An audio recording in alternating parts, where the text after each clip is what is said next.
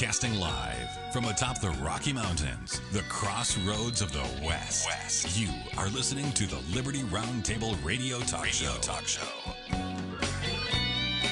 All right. Happy to have you along, my fellow Americans. Sam Bushman live on your radio. Hard hitting news the networks refuse to use. No doubt starts now.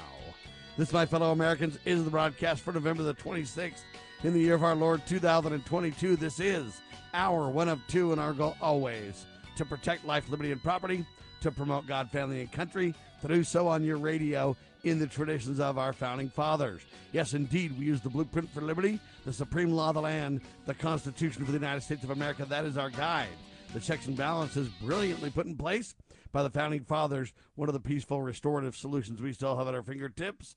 And as you know, we reject revolution. We stand for peaceful restoration of the greatest country on the face of the earth.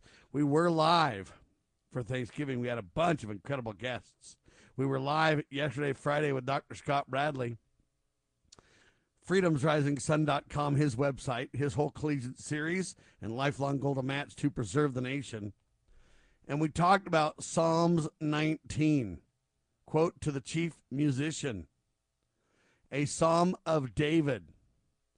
The heavens declare the glory of God, and the firmament shows his handiwork. We talked about America. We talked about the night skies. We talked about what a wonderful place we have to live and be. We talked about the sacrifice of our founders and the legacy they set forth. We talked about the principles that made America great. We talked about our responsibility related there too. We have responsibility to our constitutional republic. We talked about the roots of our constitutional republic, may be traced directly to the sacrifice of the pilgrims. We talked about George Washington specifically, and we talked about three main addresses he gave. First, his inaugural address, April 30th, 1789.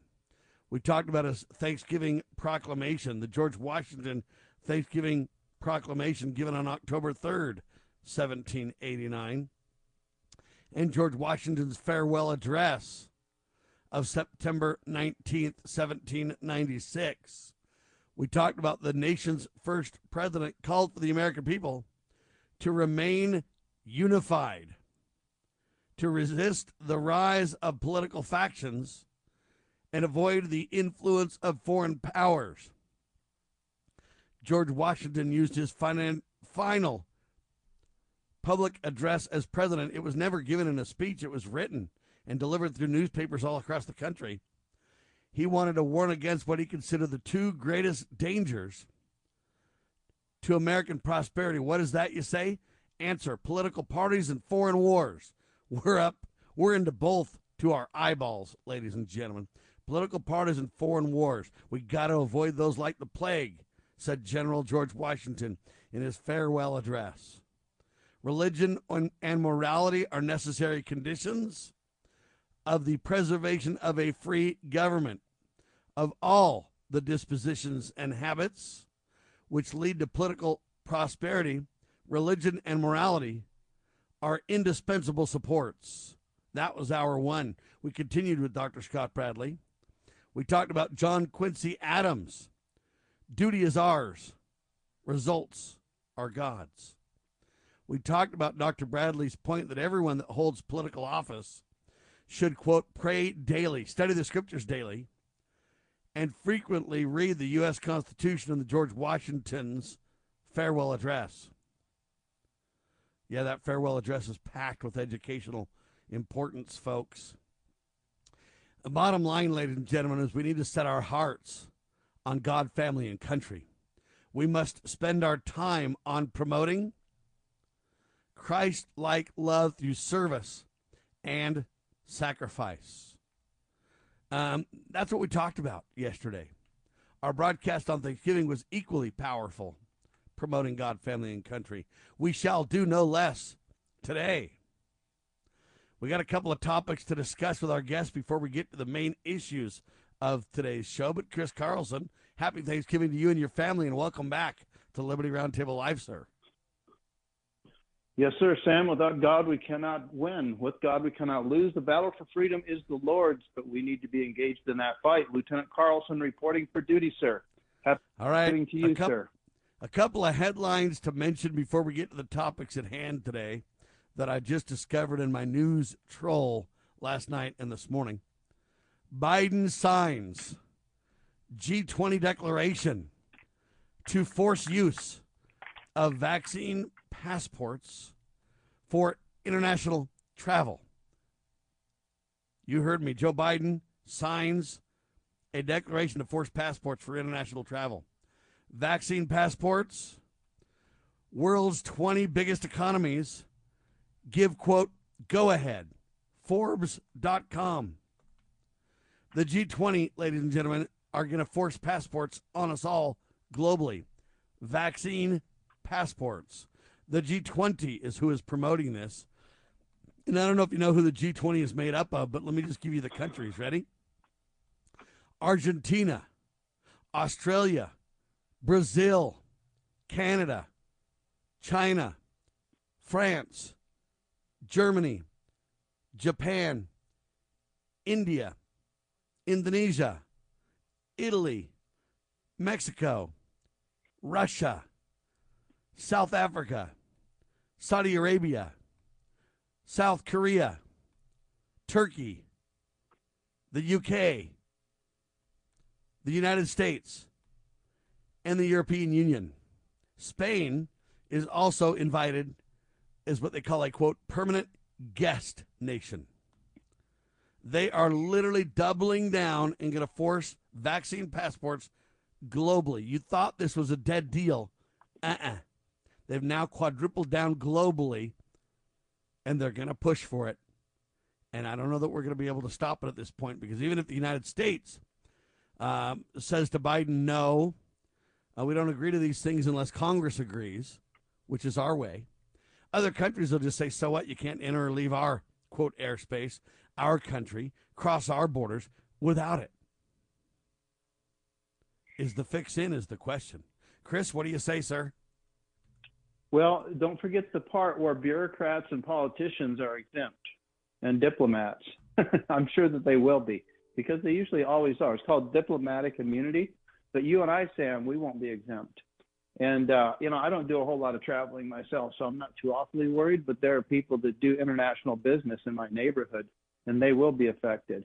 They may have to change jobs if they choose not to uh, get the vaccines that will be appertaining to this new international law. And by the way, I don't remember voting in an international election. Did you? Was there an international election that we missed, Sam?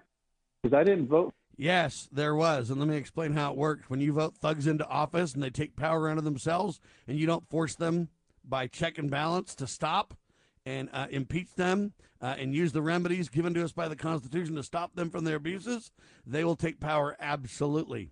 And just like a squatter, if you give them power long enough, it's assumed a power that they have. Just like if somebody squats on a piece of land uh, and lives there for a long time at some point, or just like a common law marriage. At some point, if a man and woman live together uh, in the you know male female relationship long enough, it's as if they're married. Well, the same thing is true. If you let these thugs take power into themselves long enough, and we've let them lead, lead out at these international uh, cabals for literally decades. This has been going on since the League of Nations kind of stuff. The United Nations has been around longer than our lifetimes, and I'm 55 years old. All right. And so we look at this and say, we have given them authority and power by our negligence, by our dereliction of duty, by our lack of willing to hold them account to account. When somebody squats on your land, it's time to use every means to get them off the land immediately, or you acquiesce and give them uh, what they call nine tenths of the law possession. And that's the problem that we face today, Chris.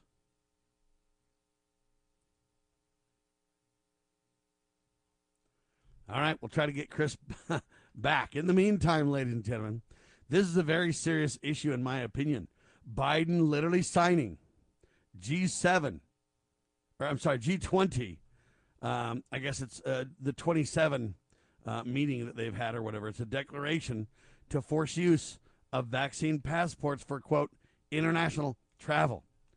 This is disaster, in my opinion, folks. And when you literally have 20 nations involved, I don't know how easy that's going to be to stop. I really don't. Um, because again, how are you going to control all those other nations? Some of these nations have already had these vaccine passports in place since like 2020, 2021 kind of range. Some of them were even working on these passports. There's evidence that they were working on these before COVID even hit, which really makes you wonder how much they knew about COVID coming and or uh, how they want this lockdown and COVID's just the excuse. Uh, this provides evidence for that, folks. This is a very serious, serious concern. Uh, but look, unless the American people push back hard, and that's kind of my point to Chris, unless we literally push back hard, we've given them the authority by our negligence, by our lack of demanding accountability. They've got nine tenths of the law, quote, possession equivalent now, or they've got squatters' rights, or they've got uh, whatever you want to call it, uh, common law marriage or common law authority because we have not pushed to stop it. Now, I don't agree that that has uh, factual law behind it. It has precedents, though, and they become about impossible to stop uh, when that's the case. Chris? Yeah, so I, we got cut off, as you know, Sam. Uh, well, I was, as we were, uh, I was, as I was off the air, I went ahead and checked my Constitution. I don't remember and I don't uh, didn't see in the Constitution any mention of international government. Just just saying. So maybe our uh, politicians need to reread that Constitution. So that yeah, but it's all about money. We'll get to that coming up in seconds with Chris Carlson. I want to mention to you all good news on money and then bad news. Ready? Good news. Today is Small Business Saturday. It's time to support your favorite local mom and pop shops on Small Business Saturday. Why don't we say to the government writ large that they have to spend a little bit less? Anybody ever had less money this year than you had last? Anybody ever having a 1% pay cut? You deal with it. That's what government needs a 1% pay cut. If you take a 1% pay cut across the board, you have more than enough money to actually pay for the disaster relief. But nobody's going to do that because they're fiscally irresponsible. Who are they? Republicans. Who are they? Democrats. Who are they? Virtually the whole body is careless and reckless with your money. So the money will not be offset by cuts anywhere. The money will be added to the debt, and there will be a day of reckoning. What's the day of reckoning?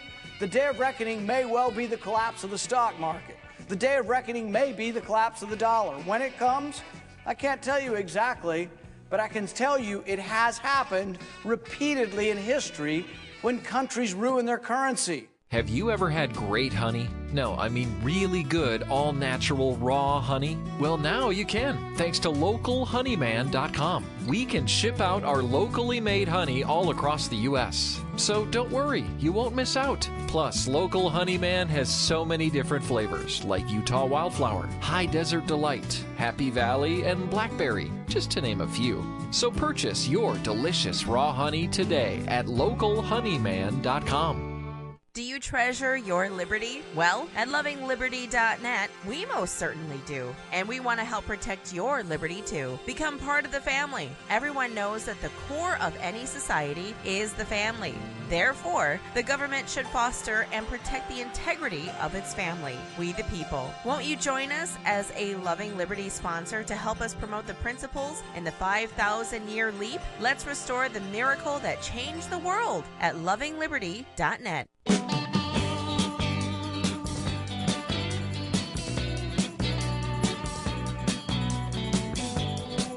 All right, we're talking about money. Today is Small Business Saturday. It's time to support your favorite local mom and pop shops, Chris. Well, I'll support mine by going to work as soon as the show's over. How's that? No, man, you don't need to go to work. You need to spend the time on Saturday. It's a, it's a it's a Thanksgiving holiday weekend, my friend. You got to spend some time I with know. your family. You got to get a Christmas tree. You got to go shop some local businesses, man. You got to get out and make friends, win friends, influence people. You got to come on now, Chris. You can't be working I am today, a- buddy. I know. I am a small business, so I guess I'm supporting myself by working. Does that make any sense? No, No way. All not, right. not not on this holiday, my friend. Don't, did you did you work on Thanksgiving? Uh, only at, around my house. I put up my Christmas lights on Thanksgiving. That's kind of a tradition. Well, that's a good thing to do. That's all right. You can let your family work on the food, and you can work on the Christmas lights. That's I like that. That's a good idea. But man, you got to take a little bit of time off and smell the roses once in a while, there, buddy. Yeah, I know. There's some history here, Sam. You you think that I work too much, and I agree, but my wife thinks that too. So there's two witnesses. Maybe I Well, should. if, if everybody agrees, if you and your wife and I agree, then I don't understand what your deal is. Uh, I don't know. All that's right. my that's my comfort zone. Work is my comfort zone. I, I feel. Yeah, but it Productive. becomes an addiction. I know. You got to get off the Okay, crack, fine. buddy. I, I take Sundays off. I take Sundays off. All right, you got to get off the crack of work, man. It becomes too. It'll give you a heart attack and you'll die early if you're not careful. All right, I want to All talk right. about the fall of the crypto cabal. FTX was a massive money laundering slush fund for Democrats. They say apparent self hack in progress to drain all assets. Mike Adams, naturalnews.com. I want to start out by giving one correction before I let you rock and roll on this, Chris. See, I don't like when we say, oh, it's the Democrats. Oh, it's the Republicans. See, that Hegelian dialectic lie is a disgrace. It is the deep state on both sides that are garnering big money from all kinds of sources George Soros, cryptocurrency, slush funds, uh, PACs, uh, bundlers. I mean, you can go on and on and on and on in the way they um, garner, uh, in my opinion, illicit money for their uh, tweaked, dishonest, destroy America agenda. Uh, but it's not just Democrats. And I don't like it when people point to one side or the other because it just creates this Hegelian dialectic deceptive lie and it doesn't focus on the reality that it's an apparent self hack in progress to drain all assets. That's all true. But it's really for them to recover all assets to the deep state, Chris. Oh yeah, it's a siphoning operation, and you're you're right. I mean, people like Mitch McConnell, they're securing their elections, aren't they? And Lindsey Graham and all those people, they don't have to worry about getting voted out of office because they're just as bad as the Democrats. So no, it, for 22 years, as you know, Sam, I haven't have not considered it uh, a battle between good and evil. That fake left-right paradigm was shattered 22 years ago in my mind. But yeah, so you've got the fall of the crypto crypto cabal. And I remember a friend of mine, who was that, that said that uh, don't get your, don't tip your toe in the crypto. And I added to that, don't tip your toe in the crypto and get ripto. And it looks like a few people got ripto, Sam. Amen to that. Don't dip your toe in the crypto, you'll get ripped out. That's for sure. And a lot of people are getting fleeced on this. But make no mistake, any member of the deep state, they're not getting fleeced at all, Chris. Nope, they- Cryptocurrency, uh, as you mentioned, it's a highly Uh, unstable. Is that the word you're looking for? it's a highly Uh, speculative casino Speculative. currency, as you say. Yes, that too. Keep going. It's it's a highly speculative uh, crypt. Uh, where we oh casino currency that has absolutely no intrinsic value, and that's the problem. Unlike gold and silver, uh, there's no and there's nothing backing it. The only thing backing it is is people's uh, hope that you know it will go up, and uh, that, that's all that's backing it. But, but other than that, there's nothing there. There's no good or bad cryptocurrency. I, I go on to say there is there is that which we earn honestly and which we earn by by fraud and deceit. And crypto falls under that fraud and deceit category, Sam. Cryptocurrency is that which we earn by fraud and deceit, and it is axiomatic. And we are all learning right now, just like you warned us, Sam. You've been warning about cryptocurrency for the what, the last three, four, five years? I've been warning about it since a- anybody really knew about it. But really, I've been warning about it for over 25 years. And I'll tell you how and why. You say, well, Sam, Mhm. you didn't even know about cryptocurrency 25 years ago. How could you be warning against it? And I'll explain to you how. I maintain to you that constitutional currency is gold and silver, uh, and it's intrinsic value based. It is uh, Bible. The Bible calls it honest weights and measures. Uh, we call it honest money. Uh, okay, and it, it- the fundamental understanding is asset for asset. Nothing created out of thin air. Value for value, asset for asset. And so I told you that anything that doesn't fit that bill is absolutely fiat and bogus. So I don't care what comes up in the next 25 years. I warned you against it now. Just like 25 years ago, I warned you against it, even though I didn't know what it was. Because what I know is it's not constitutional currency. It's not biblical weights and measures of honesty. It's not gold and silver. Therefore, whatever comes up next, whether I know about it or not, whether I can articulate the parameters or the details of it or not, does not matter. I am warning you against it and telling you that it's fool's gold. All right, I'm telling Oh, you that it's a game. I'm telling you that it will never work. It'll never be stable. It'll never pass asset based value for value muster. It will never have the ubiquitous properties that make it a constitutional currency. And therefore, I don't care what it is tomorrow, what new name, what new details, how it works. I don't care. It will not work. And so I'm telling you that I warned about this over 25 years ago before it ever even hit the scene, Chris. Wait a minute. How did you know? Did you have a crystal ball, Sam? What- Nope. crypt- I just know if it's fiat and if it doesn't oh, have those fundamental properties, it's bogus. I don't care Yeah. what form it takes next week. if it doesn't require human labor to create it, then it's bogus. And if certain people have an exclusive right to be able to produce it, just like our fiat currency, the dollar, so-called dollar bill, it's actually a Federal Reserve note, aka fraudulent reserve note. It's bogus. Gold and silver, it takes labor to extract it from the earth, and God put it there for a reason. I mean, there's a reason that that gold, for example, does not tarnish, and that it has a beautiful color, and that it has other uses than just for uh, an exchange currency. You can use it for jewelry. There's industrial uses, especially silver. So all of those factors uh, make it make gold and silver an ideal currency of exchange, and it has a 6,000 year track record of success. Sam, uh, cryptocurrency has only been around for a few years, and already we're starting to see cracks in its um, applic- applicability. Well, because remember, you know, when you have something that depends on electricity, number one, for the creation of, and number two, Yes. for the storage and distribution of, what happens if electricity's gone? See, I'm very There you stupid. go. You, got to help a guy like me figure this out because I say, when I ain't got any electricity, how do I buy my groceries? That's right. That's right. And then, I mean, it's not unprecedented. I mean, especially the way things are going. Antifa, Yeah, Black just Lives Matter. folks in Texas last year, the year before, that had what a cold winter for once in Texas, and their whole grid melted down, and they were down for days, and people were cold, and people didn't have food, while food was spoiling at the same time, and all this stuff. And you know, it was relatively short lived. But if that's not a smattering of what can happen, how many folks got to their digital currency during that scandal?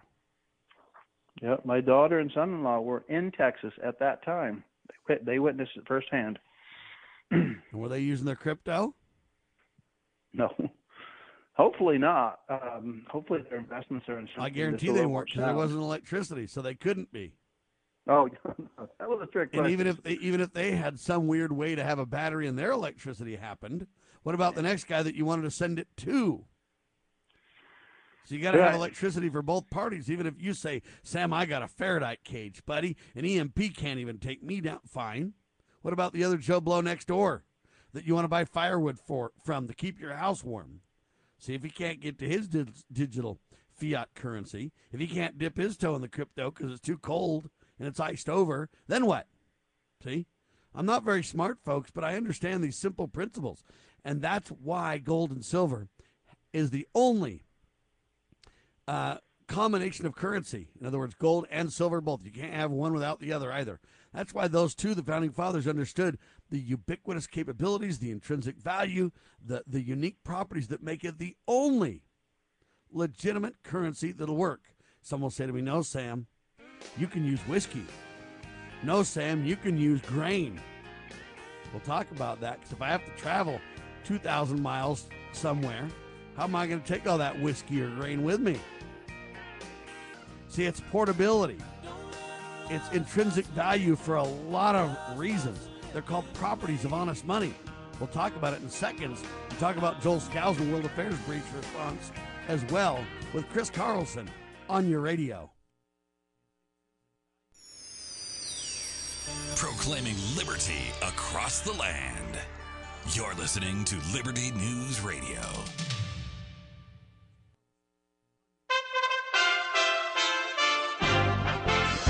USA Radio News with Tim Berg. Online Black Friday sales are expected to break records. According to Adobe Analytics, U.S. online sales are projected to top $9 billion, which would be a new record. The numbers come on the heels of a big day of Thanksgiving shopping online, with numbers up 3% year over year. Ryan Patel is a senior fellow at the Drucker School of Management. He tells CNN that supply chain issues are still causing people to alter their shopping habits people were making decisions. Let me let me buy it now, even before, as you and I discussed, a couple of weeks before Black Friday, to ensure that you get what you needed, that you're looking for, and that you don't have to fight for it in a couple of weeks for Christmas shopping. We're learning new details about a man who committed mass murder at a department store earlier this week. The man accused of killing six of his coworkers at a Virginia Walmart before turning the gun on himself wrote bullying is why he opened fire on his colleagues. It's being reported by Virginia TV stations the suspect left a message on his cell phone. The note said he was upset about a recent change in his employment status at Walmart and claimed his coworkers were harassing him about it. From the West Coast USA Radio News Bureau, I'm Lance Pry. President Joe Biden said he has not directly engaged with rail labor negotiations, despite the White House press secretary saying earlier this week that he has been directly involved. Appearing on Fox and Friends, Florida Republican Congressman Michael Waltz says the president may be trying to distance himself from the situation. This affects the shipment of coal, not that the left would mind that, but uh, our drinking water, everything that comes into our ports. Uh, we can't function without our without our right. railroad workers, and um, they need to they, they need to get this back on track. You're listening to USA Radio News. This story is called The Ugly Truth About Timeshares. If you think you've done your family a favor by buying a timeshare, well, you need my help. Hello, I'm Chuck McDowell, founder and CEO of Wesley Financial Group. Ten years ago, I started helping folks cancel their timeshare. And the process started what's now called the timeshare cancellation industry.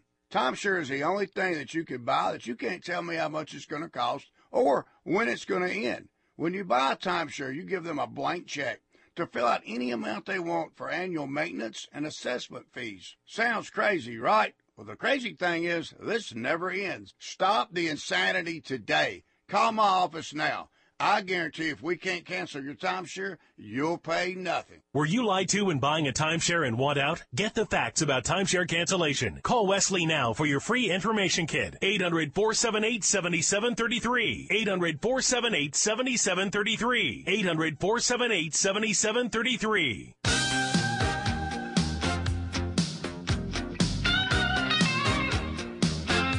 Welcome back to Liberty Roundtable. There's another aspect to this discussion about cryptocurrency that I would like to uh, delve into at this time, and it's a moral aspect. So this individual, uh, his name is Sam Bankman Fried. Some people pronounce it Freed. He made multi gazillions of dollars by uh, issuing this cryptocurrency.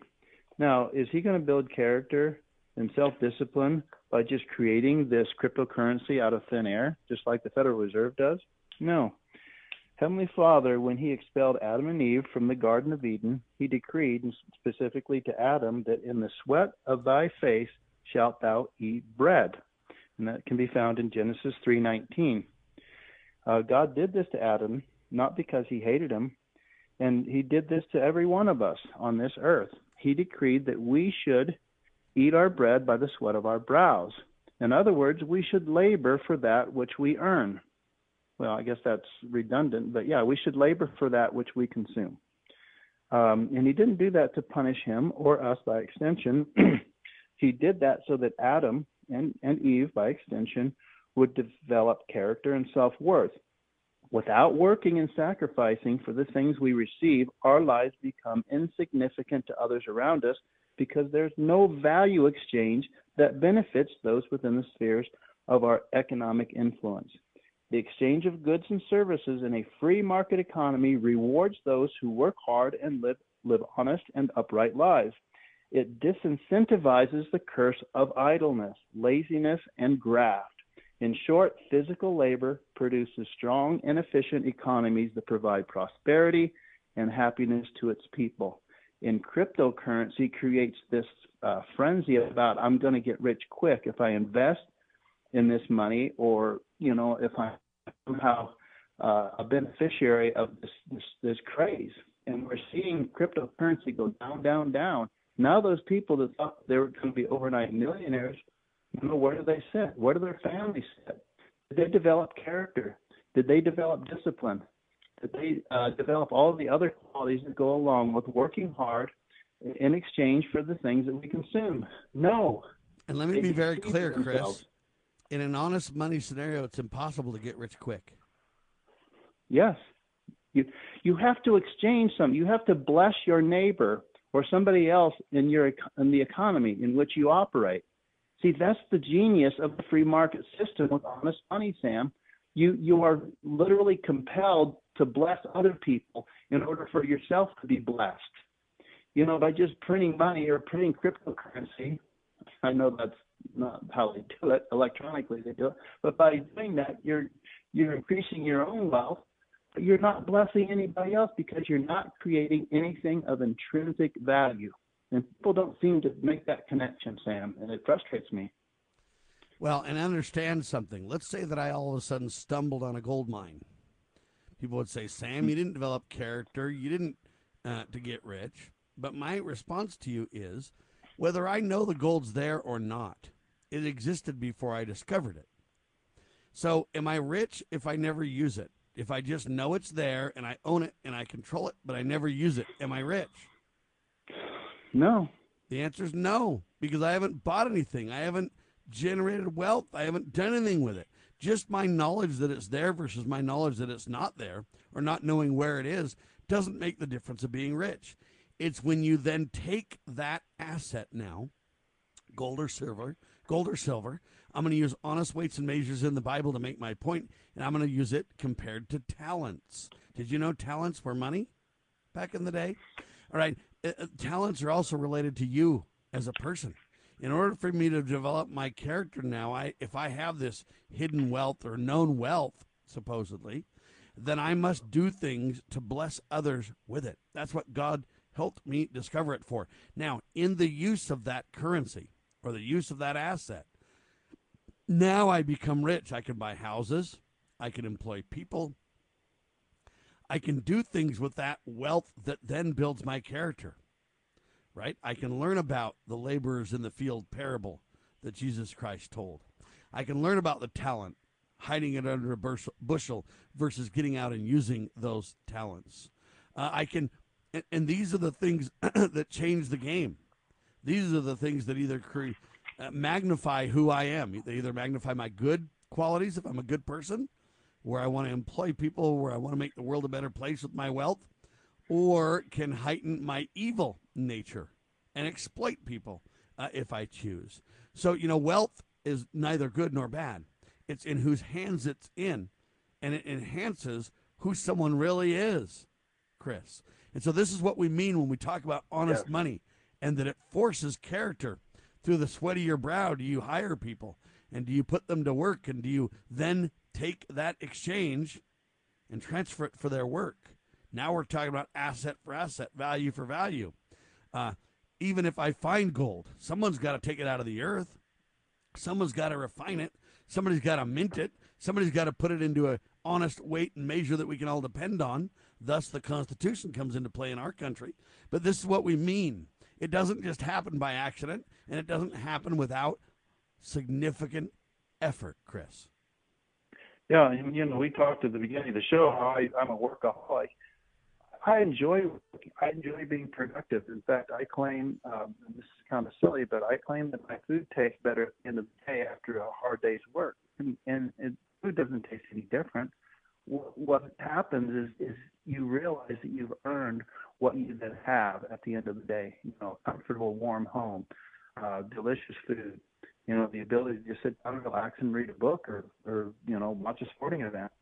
You, you get that satisfaction that you've contributed not not only to your family but to people within your community, your economic sphere of influence. Like and like you said, and, and Heavenly Father, He could provide everything for us. He could give us our mansions right now here on this earth, and a lot of people would love it if He did that not me, because I know that that would ruin the plan of happiness. The plan of happiness is, is designed to build character and discipline within each individual working within that plan. And the only way we can do that is if we have to, to work for that which we earn. And people think they're going to get rich overnight. Sometimes they do. But I know a lot of those people, Sam. A lot of those people are actually my customers. And they think that, wow, now I day in my life. I can sit around in my pajamas all day and watch TV, and they usually watch Fox, thinking now they're, cons- you know, because they're conservative. They think Fox is conservative. Anyway, that was a, t- tangent I probably shouldn't go, have gone down. But they're not really happy, and their bodies degenerate fast. They're always complaining about the pains here or aches there because they're not productive. They're not doing what their bodies were designed to do, which is to be productive. And when we have everything given to us on a silver platter, we'll never be happy. It's only when we learn to develop our minds and our bodies in the capacity to work and produce and to bless others and ourselves that we become happy. And that's why the system under which we were supposed to operate constitutionally, um, being degenerated the way it is, it's producing unhappiness. We've got millions and millions of people in this country who are on the dole who think that they're getting away with something, that they're somehow uh, obtaining an advantage over others because everything is given without effort. And they themselves are, are miserable. They're overweight in many cases.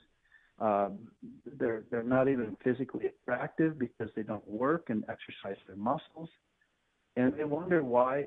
You know, then they they vote democratically because they think that you know some a political party is going to solve their problems but they, they cannot figure out why they're in this rut that they've developed for themselves because they think that the way to happiness is obtaining things.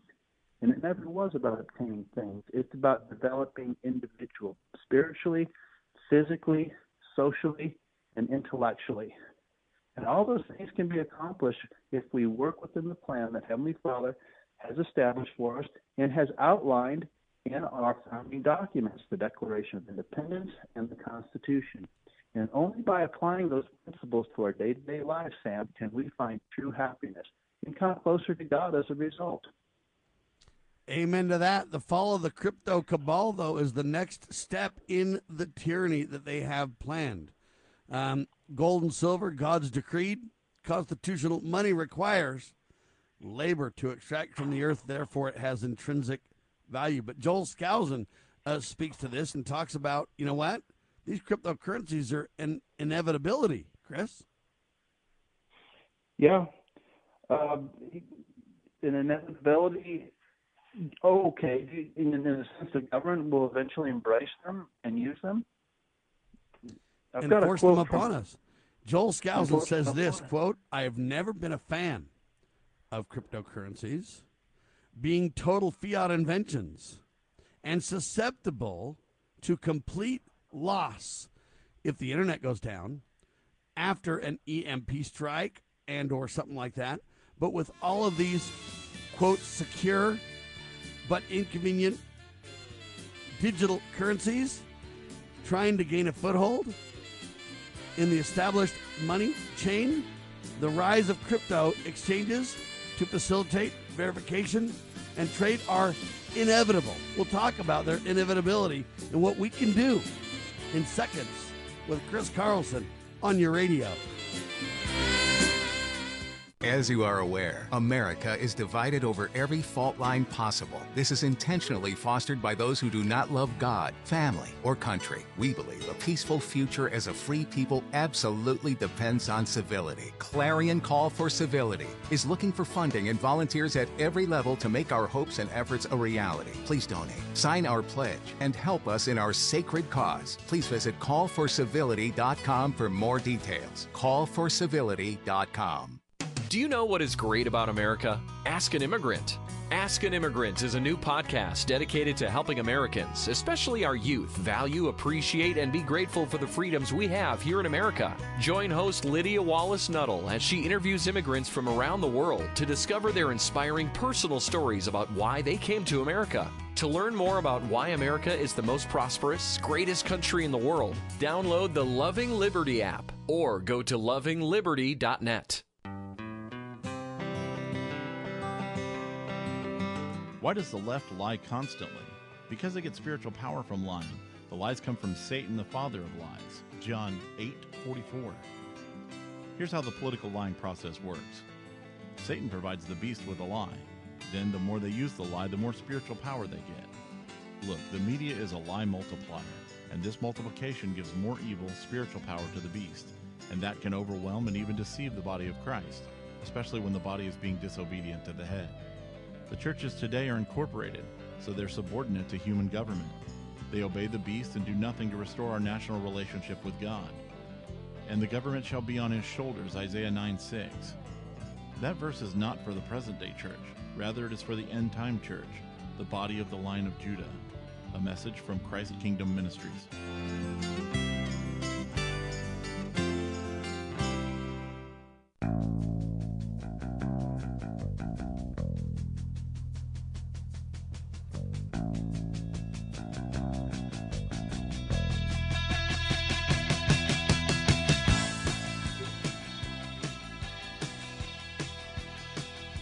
And welcome back to Liberty Roundtable with Sam Bushman and Saturday morning guest Chris Carlson.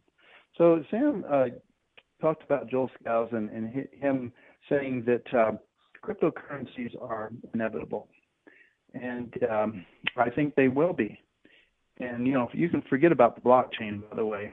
I mean, just as they have inflated fiat currency that we we use today, they will they'll jettison the blockchain. So there will be just as much inflation, if not more, because that is a weapon that they've used in the past. That's a weapon that they're using now. And that's a weapon that they will continue to use into the future. So forget about the blockchain. That was just um, a phony selling point that they used to try to transition us uh, from local currencies, uh, national currencies, to an, inevitably and ultimately a world currency. And that will crypto in nature. And the reason that they've hyped up crypto these last oh 10, 15 years is is to get us used to thinking that is it is a solution to the problem that we are now experiencing, which, as I mentioned, was inflation. Uh, nothing could be further from the truth. You give an individual, a human being, the power to inflate currency to his or her benefit, and they will always abuse that power. And we will not be going to gold and silver. Uh, we will not be going to anything that is backed by anything intrinsic. But Joel Skousen feels it is it is inevitable, as uh, Sam read in that quote that he, he quoted last segment. And, and so the potential for fraud once you trust any asset to businesses outside your control, and I'm not sure why he used businesses exclusively. He should have said businesses and governments because they work hand in hand, um, will result in the same problems that we have experienced for the beginning from the beginning of time because you know uh, fiat currencies have been around from the beginning of time. So and another thing that i would like to add to that is um, about two years ago sam the sec came out with a statement stating that they have power and authority to regulate cryptocurrencies. A lot of people don't realize that. A lot of people think that cryptocurrencies are independent of government regulation and control they are not, and they certainly will not be going into the future. And this incident with uh, FTX, a lot of people are speculating that this was a planned collapse of the FTX currency. Sam, you can chime in on this. And I tend to believe that to uh, induce the average American and the average uh, person, you know, within his respective country to uh, respond in a way that uh, we will accept uh, government regulation of cryptocurrencies. And a lot of times, I mean, I think that it may. I mean, obviously, there are other purposes for its collapse, but I think one of the reasons I think it's a controlled collapse, so that um, so that they can introduce more government regulation into the Yeah, system. let me explain this to you. You know, everything goes kind of bad unless government kind of stabilizes everything, Chris. You know that. And the Federal Reserve did such a phenomenal job over a hundred years ago stabilizing our money. I mean, the greatest prosperity in the world's been after the Federal Reserve took control. So you know they're stable and good and honorable and right and moral and necessary.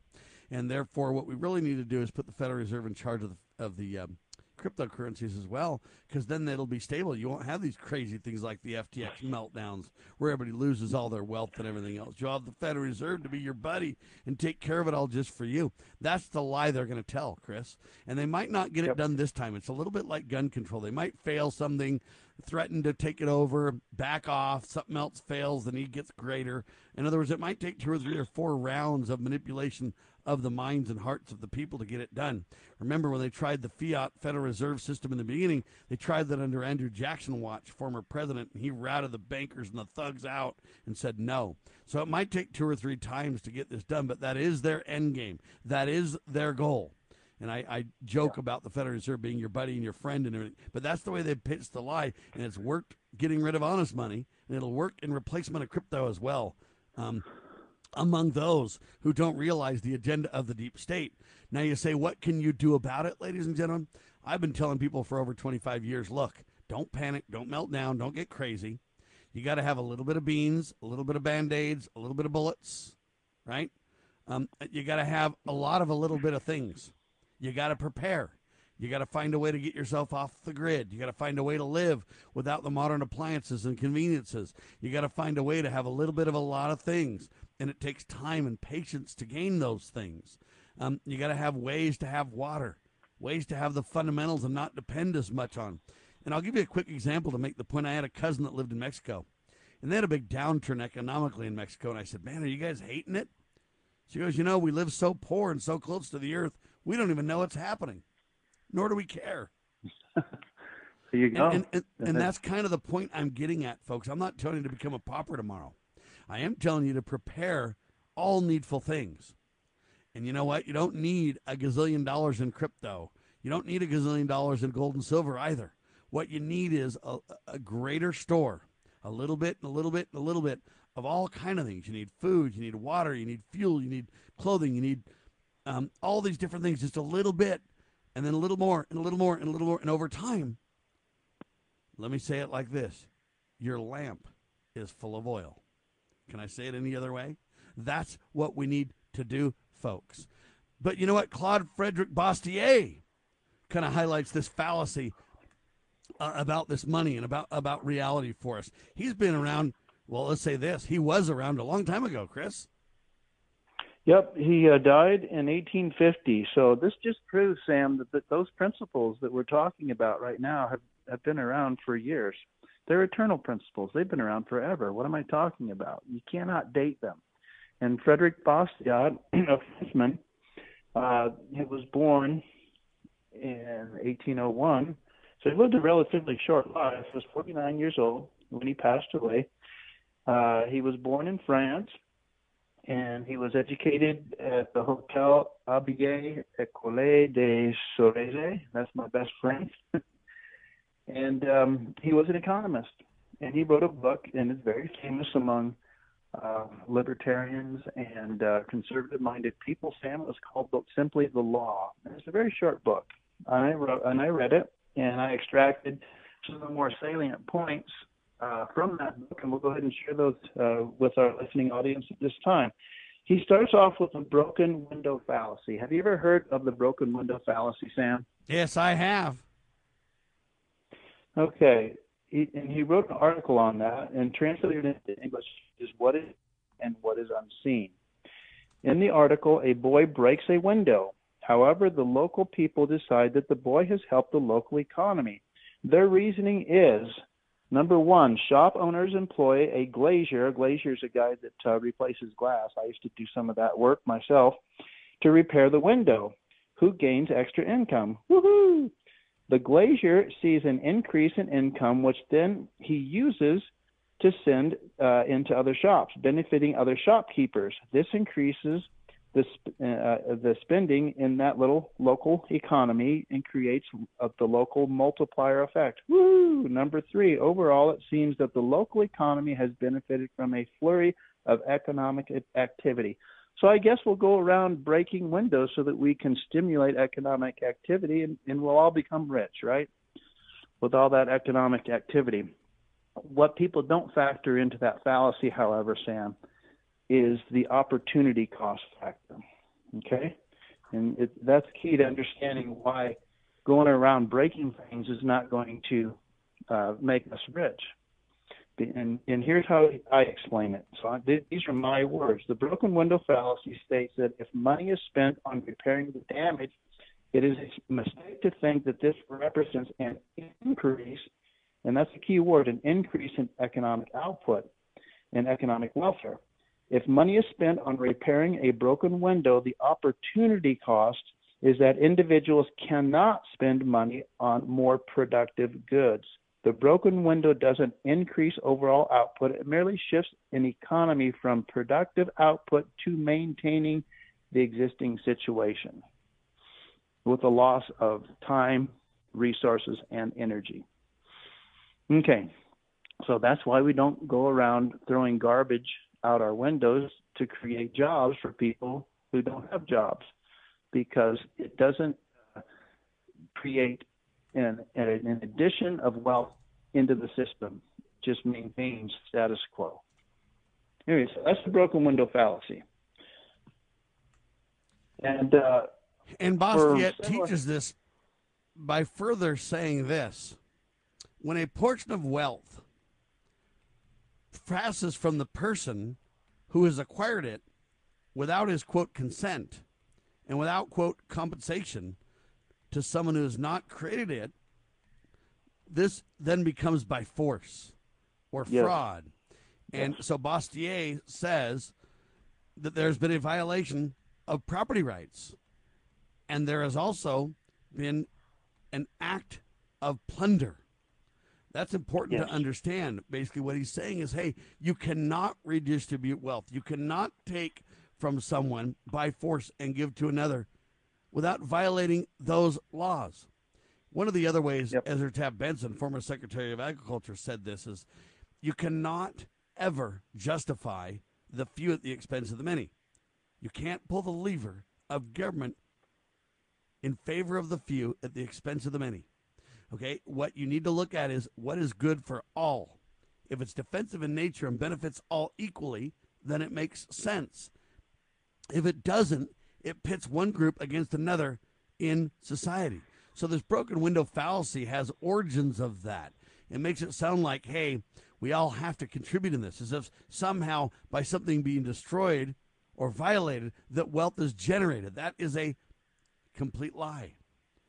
Bastiat says life, liberty, and property do not exist because men have made laws. On the contrary, it is because the fact is that life, liberty, and property existed beforehand that caused men to make laws in the first place. See, we can't let the tail wag the dog. We can't let the cart get before the horse. There's so many ways to say this. I call this the great lie, Chris. If the government doesn't do it, nobody will. See, and so we somehow back ourselves into this big lie justification, Chris. Yeah, and there's so many different angles we can go off on to um, develop that, those principles. And um, the government should be our servant. See, that's where we've gotten backwards. So somewhere along the course here, uh, in the last uh, 230 some years of our constitutional republic, government uh, transitioned from being our servant to our master. And you know, now now we're the servants of government. So we, we serve the uh, the the create the creature that that the people created, you know, through uh, righteous laws and righteous principles. You know, now we feel that we, whatever government says has to go. And if you want to benefit any segment of society, it has to be through government. It can't be through individual means. Ladies and gentlemen, when we get back, this Bastiat discussion really brings up this big lie. If the government doesn't do it, nobody will. That isn't true, never has been, never will be. And maybe it's the fact is nobody will do it. Maybe it's something that should not be done. Interesting question, right? When we come back next hour, we're going to continue this incredible topic. We're talking about what is law? What is liberty? We'll talk about them both in seconds next hour on your radio. Hour one in the can, hour two coming up. We the people, along with the grace of the Almighty, we can and will restore America. Ladies and gentlemen, we declare this nation shall endure. God save the Republic of the United States of America.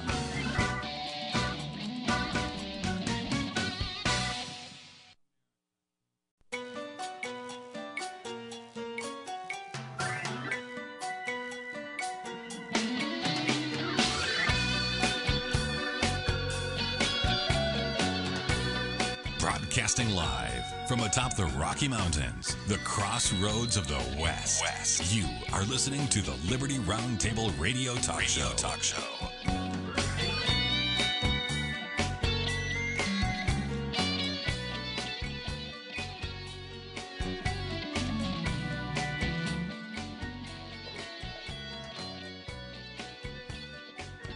Well, welcome back to the Liberty Roundtable with Sam Bushman and Chris Carlson this fine Saturday morning. I don't know if it's fine where you're at down there, Cameron, in Florida, but it's a beautiful day, starting to be a beautiful day in here in Utah. And we're talking today about Frederick Bastiat. And he wrote a book called The Law. And speaking of the law, a very simple title indeed, uh, we should probably pose the question and attempt to answer what is law? Okay, according to Frederick Bastiat, he sums it up in one sentence. It is the collective organization of the individual right to lawful defense. And I would agree. Most people think the law is, you know, anything the government tries to impose upon us. And, and if it was uh, passed by a majority in Congress, why, by golly, we have an obligation to abide by it. And I say, eh, not so fast So law is basically created by God, and it is, and by nature, just and righteous.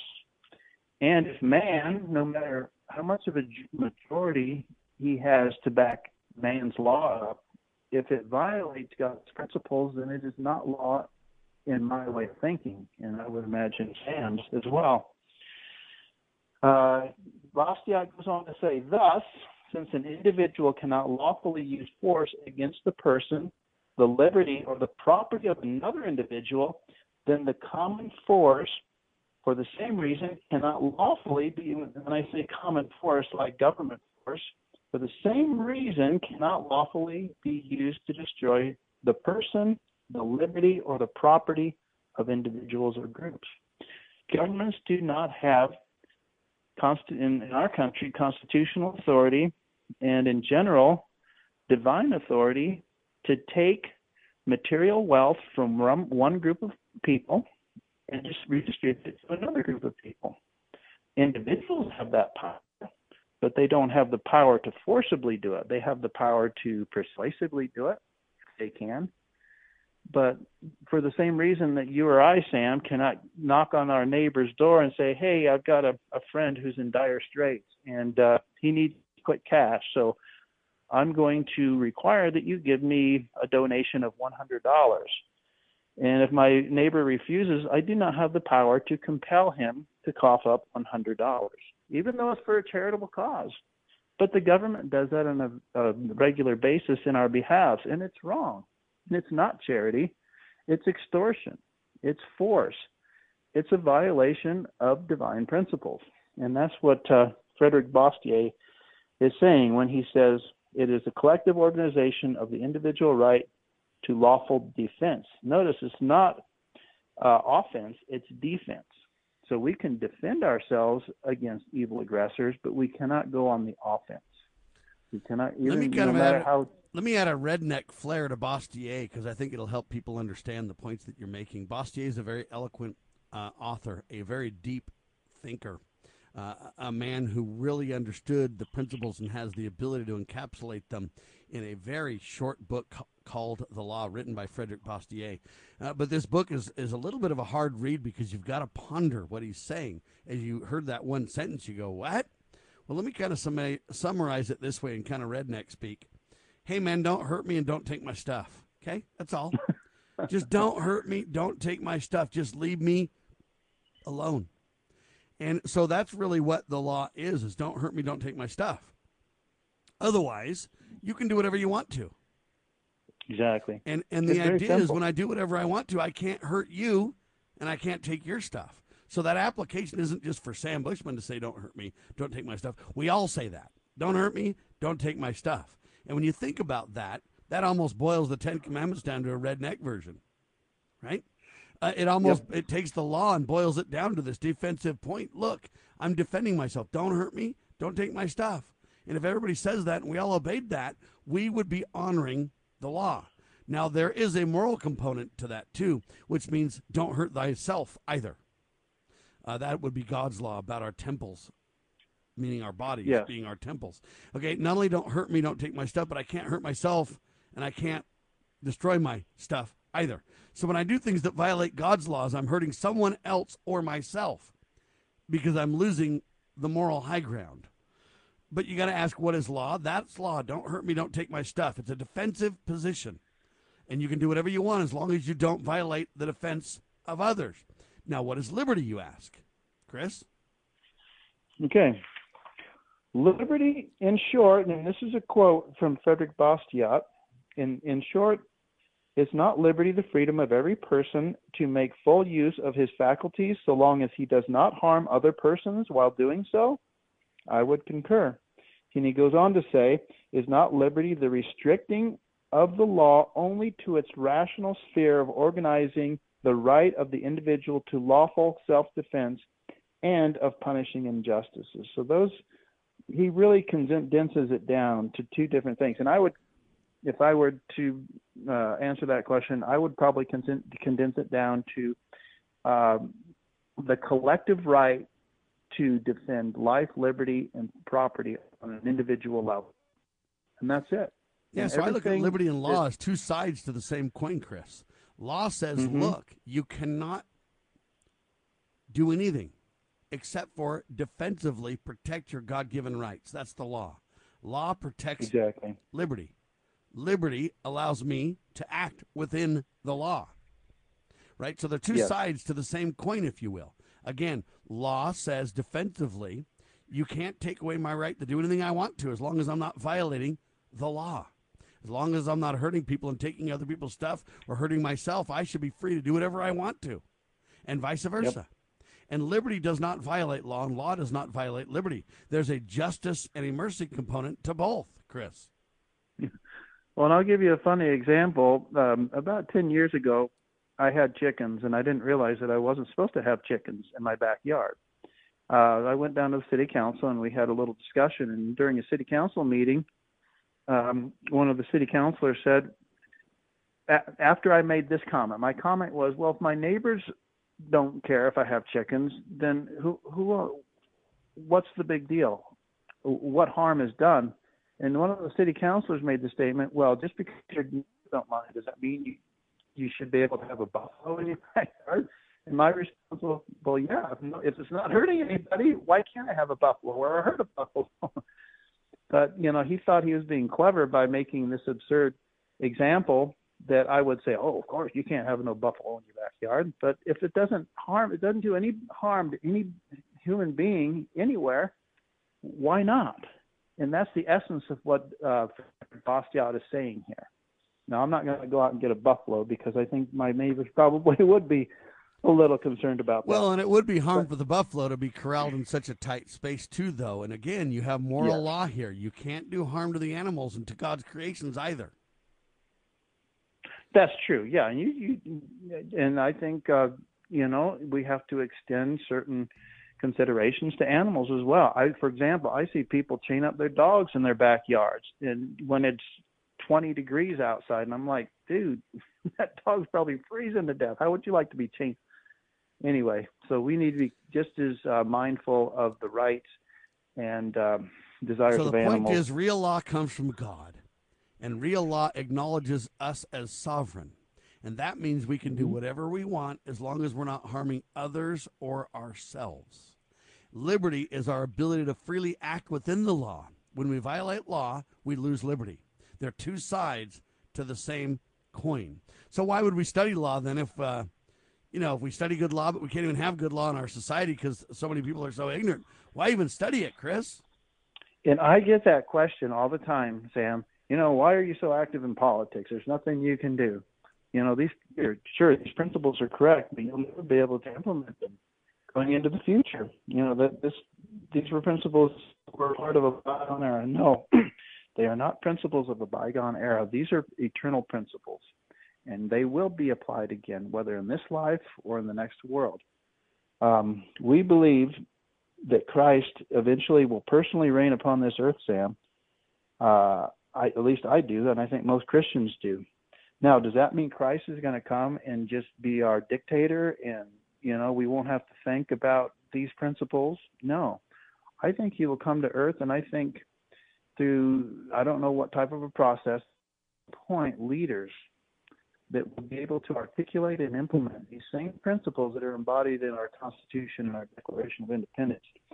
But in order to do that, we need to be prepared. You know, it's not going to be a crash course. Okay, everybody learn about the Constitution real quick because we got to set up um, a paradisiacal society and a Zionistic society. Um, I don't. I don't think that um, that will be the case. So Satan is, and here's the situation. Satan today is pulling out all of his stops.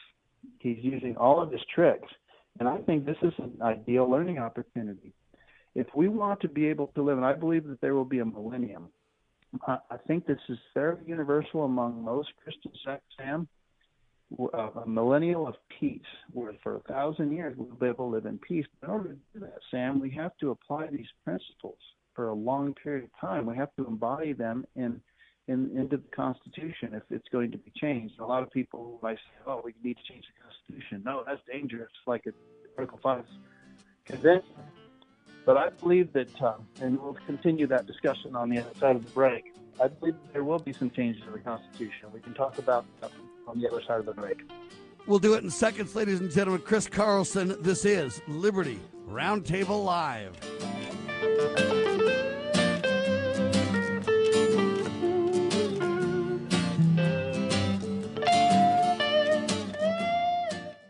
You know where the solution can be found, Mr. President? in churches, in wedding chapels, in maternity wards across the country and around the world. More babies will mean forward looking adults, the sort we need to tackle long term, large scale problems. American babies, in particular, are likely going to be wealthier, better educated, and more conservation minded than children raised in still industrializing countries. As economist Tyler Cowen recently wrote, quote, by having more children, you're making your nation more populous, thus boosting its capacity to solve climate change. The planet does not need for us to think globally and act locally so much as it needs us to think family and act personally. The solution to so many of our problems, at all times and in all places, is to fall in love, get married, and have some kids.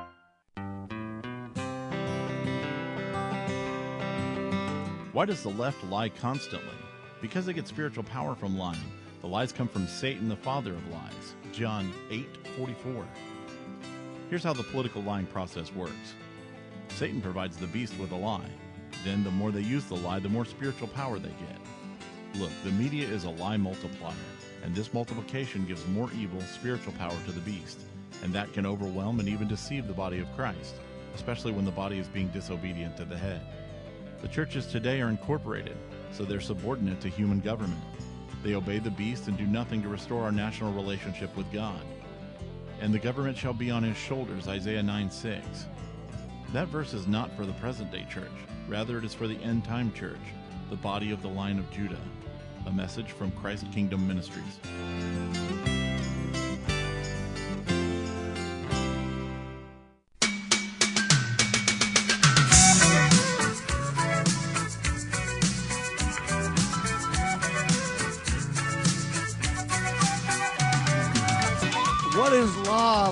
Gentlemen? What is liberty? Law is a framework created by God Almighty. I should say law existed. God subscribes to law and expects us to do the same. Law is the defensive mechanism that says, hey, you can't do things that violate other people's liberty. What is liberty? My ability to do whatever I want as long as I don't violate the law. You see how they're two sides to the same coin? So the question comes up why do we study good law if we cannot currently have good law? The answer is law is an eternal principle. Learning to obey laws is part of the reason we're on this earth. Okay, it's a big testing ground Yeah. to teach us to live within the law, maximize our liberty, obey the law. That's what makes us eventually great sovereigns under God Almighty. Now, to make this more clear for each of you, the reason that I want to learn about good law is because I want to learn to obey good law. The only way I can obey good law is if I know what good law is, right? And if I learn to obey good law and I'm self governed and I maximize my liberty by obedience to the law, uh, then I become a self governed individual. See, our country was made for self governed people living with religious and moral supports, living our lives, maxing, maximizing our happiness, um, putting our prosperity under the greatest economic engine ever devised, and letting, literally letting us live together, love together, express happiness. Okay, that's what liberty and the law does when properly balanced. And that's what self governing people do. I believe Christ, when he comes, will teach us correct principles and we will govern ourselves and we will be obedient to his commandments by agency, by freedom of choice. So, what is liberty? What is the law? Think about it as agency properly carried out. That is the self governed uh, individual. See, I can uh, talk a little more eloquent than a redneck, but I try to put these uh, points on the kitchen table for understanding, ladies and gentlemen. Do you have a final point on this one, Chris? I've got a lot of final points. So, you know, we're living during a period of time that I think is a great blessing. Now, a lot of people disagree with me on that, Sam, because all these these tricks that Satan's pulling out of his hat, and one, one of which we just went through for the last two and a half years, is COVID 19 fake pandemic. Now, um, hopefully, many of us learn that Satan can create circumstances that look like it looks like the government is is protecting us, but they're doing nothing of the sort. We need to treasure up these experiences and learn from them going into the future because I think, like you said, we need to learn number one to be self-governed. But I don't think during the 1,000 year period of tranquility and peace and prosperity that most Christians believe we will we will eventually uh, uh, go into with Christ at its helm. First of all, I don't think Christ is going to be a dictator. Second of all, I think uh, there will be local governments, there will be regional governments, and there probably will be a national government similar to what we experience today. We're going to have to apply what we learned right now, Sam, during this probationary period to that situation so now is a, golden opportunity to learn all those tricks because we will not be able to reestablish this nation unless we've learned from those. And I believe maybe redo the Constitution. And I know that's a trigger word for a lot of a lot of people in your audience. Oh no, Article Five Convention, like I mentioned before. Yeah, I'm fine if we redo the Constitution when the Savior is here to lead the charge. That's a different discussion altogether. But I that's will say this: remember this though. We know that Satan or that Christ will not be a dictator, because if so, he would violate the very law he established. Yep. And the, those principles that we're learning today will be they're eternal. I'm not going to put a time limit on them, Sam, because there is no time limit to them. I mean, the right to personal self bodily autonomy is eternal. You think there's somebody uh, in heaven that's telling God what to do? No, he's completely and totally uh, self autonomous. He is um, he's self sovereign. This is probably the better word to use. Nobody dictates terms to him, and eventually, I think we can get pretty close to that position uh, personally. But we have to internalize the lessons that we're learning today, and not only learn correct principles, Sam, but a lot of people disagree with me on this. Um, you tell me how you feel. I think we need to understand incorrect principles just as much as we need to understand correct principles so that we can uh, make a distinction between the two because there are a lot of counterfeits out there and sometimes it's really hard to distinguish be- from one and, between the two. Yeah, that's why you got to know the law and you got to know the violations of the law.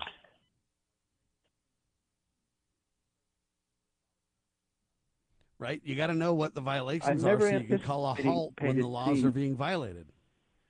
Yeah, because you know this pandemic, the whole pandemic thing we've been going through.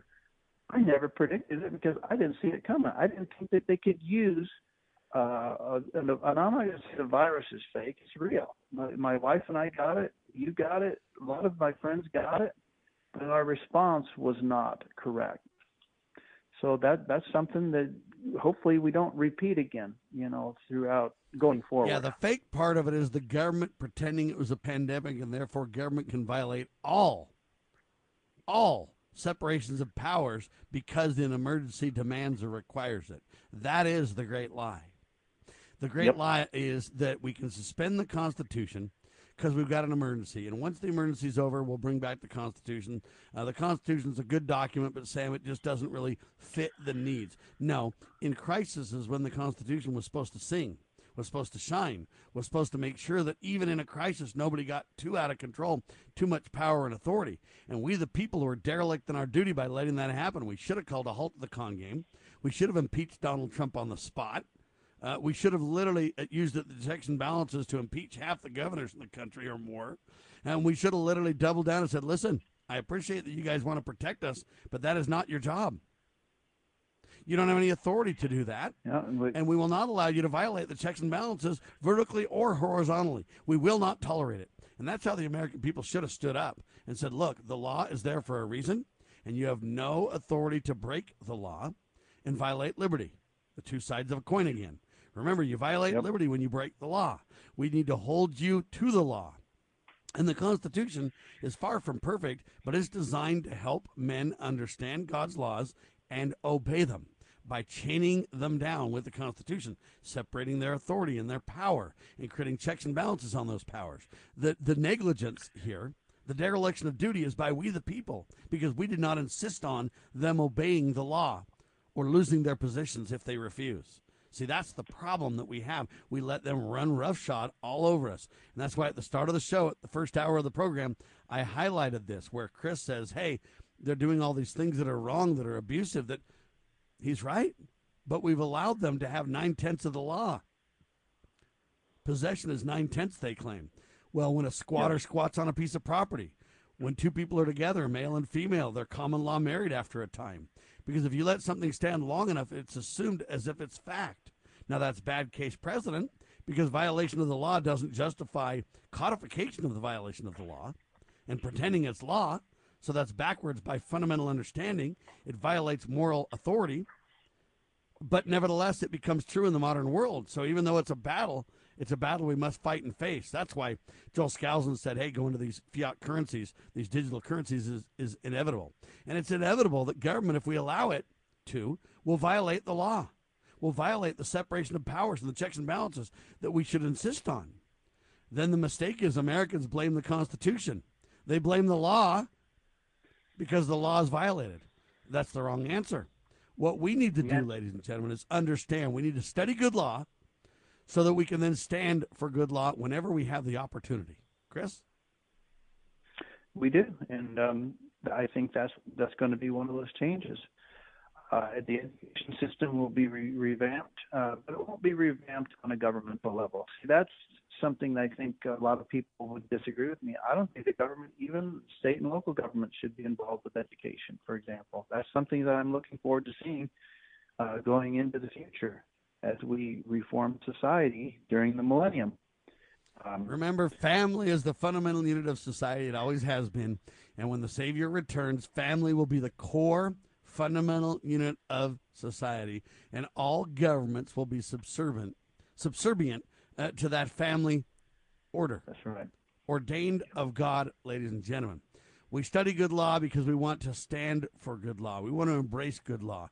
We want to understand what is good law, what is law, what is liberty. We want to understand the great lie and say, look, if government doesn't do it, nobody will. Well, most things ought not be done if nobody will. That's right. Life, liberty, and property exist, ladies and gentlemen, and we need to defend those realities. If we lose those realities, we will eventually lose our religious freedom, and eventually we will lose our agency. My liberty is the ability to choose as I think best, as long as I don't violate the law. We'll drop this topic for now. We'll come back. They all lied, and we have proof. We'll do it in seconds on your radio.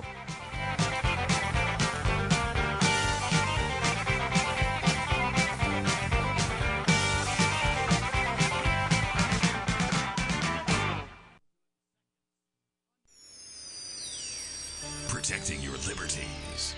You're listening to Liberty News Radio.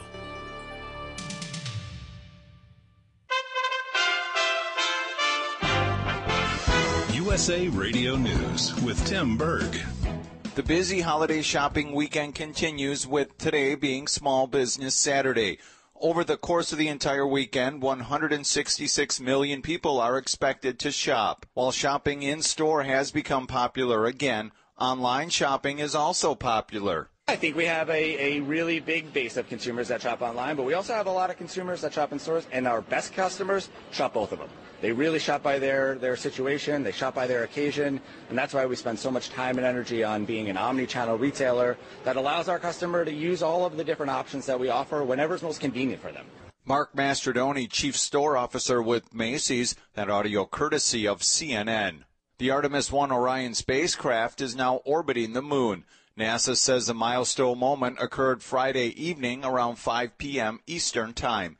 The agency says Orion performed an 88 second engine burn to put the spacecraft into a retrograde orbit around the moon. The suspect in a mass shooting at a Buffalo supermarket is expected to plead guilty to state charges next week. He is due in Erie court on Monday after the initial hearing was canceled because of recent snowstorms. The suspect is facing a 25 count indictment that includes 10 counts of murder for the deadly shooting at the top supermarket back in May. He's also facing federal charges. This year's Macy's Thanksgiving Day Parade is breaking records. Thursday's televised streaming of the parade had nearly 28 million viewers, the highest amount in five years. The telecast quickly became NBC's highest viewed program of the year. The National Dog Show, presented by Purina, aired immediately after and drew just over 11 million viewers this year. President Biden and the First Lady continuing their weekend in Nantucket, Massachusetts. This is USA Radio News.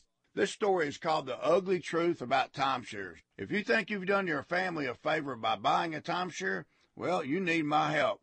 Hello, I'm Chuck McDowell, founder and CEO of Wesley Financial Group. Ten years ago, I started helping folks cancel their timeshare.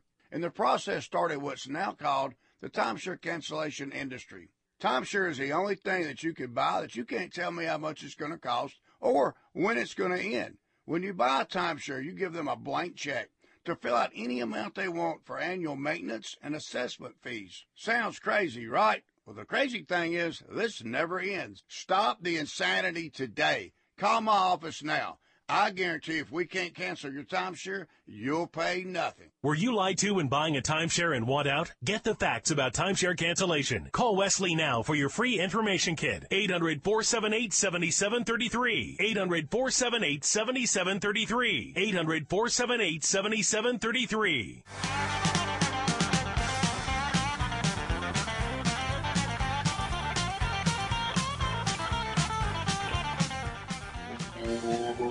Welcome back to Liberty Roundtable Sam Bushman and Chris Carlson this fine morning, at least here in Utah. I don't know how things are going for you there in uh, Florida, Cameron, but things are shaping up for a beautiful day here. And the headline of the Gateway Pundit from July 11th, 2022 They All Lied and We Have Proof, written by Cara Castronuova. So what are they referring to? They all lied and we have proof. Highly sensitive DOJ January 6 documents leaked to the Gateway Pundit. FBI confidential human source infiltrated Proud Boys, ran FBI operations on J6, reported that they were innocent, and I would probably agree with that. Not knowing all the details, but knowing some of them, knowing that the January 6 operation was a psychological operation, probably conducted by the FBI, maybe some other intelligence agencies. So, who is the confidential human source referred to in the headline? Well, his name is James Aaron Knowles, and he is an FBI confidential informant. So he infiltrated the Proud Boys in Kansas City and some other individuals, and he reported as he, he in other words, he blended in as if he were one of the Proud Boys and a member of that organization. Uh, but he was a rat fink, as they would call him. And he reported back to the FBI, and we have leaked documents of some of the things that he reported back to the FBI that exonerates the Proud Boys in their activities on January 6th in Washington, D.C., Sam. And we're going to get into those. We're going to read them word for word. There are six, currently six Proud Boys members who are currently incarcerated. Now it's been about a year and a half, over a year and a half, Sam, it's coming on two years that a lot of these people are still in jail and they have not received the benefit of a quote speedy trial unquote, which is written right into the Constitution. And, And they have they also have not received appropriate due process either, Chris. Due process, exactly. Yeah, speedy trial, due process of law, and um, what do they say? Um, postponement of justice. And I think that they, they're th- this is an act of vengeance on the part of the FBI and people who are not of who who wanted to punish basically Trump supporters. I would say. Anyway, going back to the article. Uh, so somebody leaked this document. I don't know if it was James Aaron Knowles, who was the confidential informant in the FBI, uh, who infiltrated the Proud Boys and was there on location when some of those Proud Boys admittedly entered Capitol grounds and entered the Capitol itself. But these documents basically demonstrate, as he's reporting information that he's seeing on a play by play basis as he's being uh, embedded in this group, that these people do anything. Sam. And I'll just read um, some of the information that was leaked to the Gateway Pundit. And this is these are FBI documents. In fact, I looked at the photocopied uh, document itself, not just a transcription of the document, but the actual document with signatures and um, the official. I don't know what they call them. Five. There's a there's a name for it, but anyway, uh, the FBI says what groups, individuals, or locations are the target of threats, violence, in response to the arrest of Enrique Tarrio. So Enrique Tarrio uh, is, I think, the Kansas City local leader of the Proud Boys. So the FBI is asking this um, confidential informant, James Aaron Knowles, uh, you know, what group, individuals, or locations are the targets or the threats of violence in response to the arrest of their leader here, uh, Enrique Tarrio. And then they go on to ask what social events related to January 6th Washington, D.C. rally would incite or inspire an attack by violent extremists. Dun, dun, dun. They always use those uh, those trigger words like violent extremists and Yeah, I call them scare words, Chris. yeah. So that's the FBI. Uh, like I say, this is this is on the ground, play by play, uh, back and forth communication between this uh, embedded uh, FBI confidential informant and the FBI headquarters. And the confidential informant response stated no, he he no, this is actually not his word for word. This is what the FBI recorded him in. So this is secondhand. He said he stated the only violence at the rally would be started by the leftist groups. The rally attendees would only resort to violence to defend themselves. So, as an embedded confidential informant, obviously he is privy to a lot of the motives and intents of the Proud Boys. And, you know, according to his interpretation of what he observed, they would only use violence to defend themselves, which is completely and totally within their rights. Okay? So that's the first point of exoneration. Okay, let me, going let back. me- let me explain this for a second. So the informant is saying there are no plans. So the, the FBI tried to lead the informant into it and say, hey, what plans, what events, what details are they going to create violent acts regarding? And the answer is none. They would only defend themselves, and that is all, says the informant. Chris? Yeah, and the Proud Boys, you know, looked at James Aaron Knowles as, you know, one of their buddies. So they would have been very free in their language, uh, communicating the intent of their operations that morning. And there was no communication that could be interpreted to, to indicate that they were uh, intent on committing violent acts. Okay, so we go on. So the FBI asks the confidential informant what weapons, tactics, techniques, and procedures will violent there's that word violent extremists dun dun dun. Used to evade detection by law uh, enforcement of violent or criminal activity. And the confidential informant uh, responds rally participants use telegram and possibly other end-to-end encrypted communication platforms to communicate. The- listen to this. The main reason of use of these applications is to avoid leftist group detection not law enforcement. So they were not attempting to evade law enforcement by using these encrypted person to person communication means. And let me explain this. We've known for years, and I've highlighted on the radio. If you think you can avoid law enforcement with these applications, you're wrong. They all have a back door. Government has access to all of these. Uh, and so anybody who is worth their salt understands and knows this.